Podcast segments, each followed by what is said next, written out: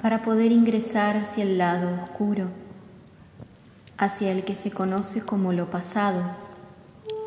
Es necesario que los peregrinos, mas también todos aquellos que sientan el llamado del sol naciente, puedan descubrir en viaje los códigos, llaves de ingreso. Aquí se disponen de tres claves que alumbran el cómo del sendero mayor. Uno de ellos es aquel que permite reconectar con las memorias antiguas que no fueron vistas.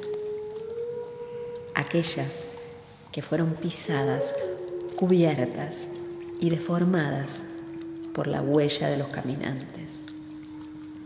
Este código es llave del lado derecho. Para ingresar en estas memorias, el código complemento es aquel que ofrece el camino de la espiral horizontal en un tiempo que muchos caminan de manera lineal. Esto aún es necesario y de a poco irán trascendiendo. Para esto, es preciso que cada peregrino comprenda la importancia de ir hacia el corazón caliente de la tierra, hacia el fondo.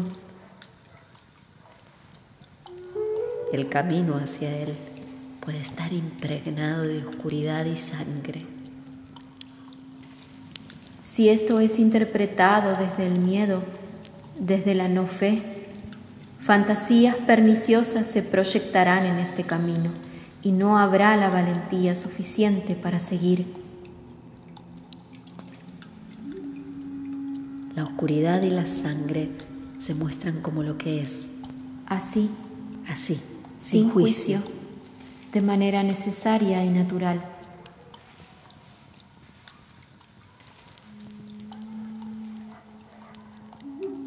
Cuando allí se llega al centro del corazón de la tierra, al mismísimo fondo oscuro de cada uno, entonces la luz de luna se abrirá en forma de tubo o canal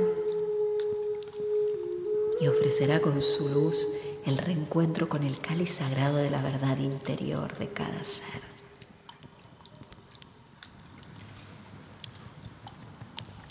Allí yacen en quietud el mercurio y el oro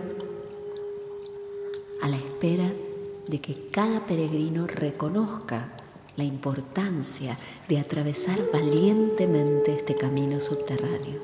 Entonces, la luz lunar generará la danza exquisita en espiral de ambos líquidos sagrados y naturales del ser.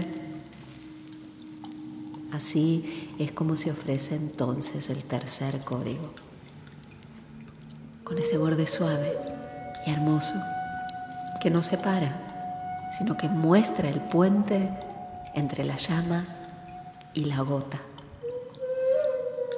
El sonido del goteo del líquido puede ser reconocido como agua, mas debe ser reconocida la cualidad líquida más que el elemento en sí, ya que todo lo que proviene de la bella tierra puede transformarse en líquido en cualidad que recuerda al agua.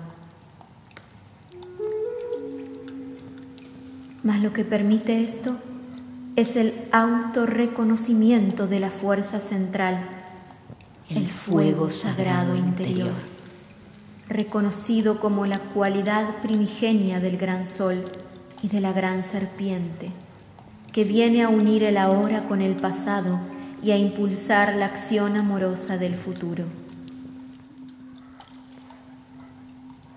Es tiempo de este reconocimiento en el andar.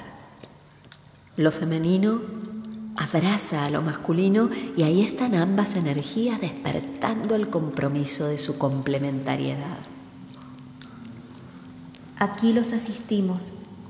Aquí los recibimos. El viaje es interno, individual, individual y colectivo.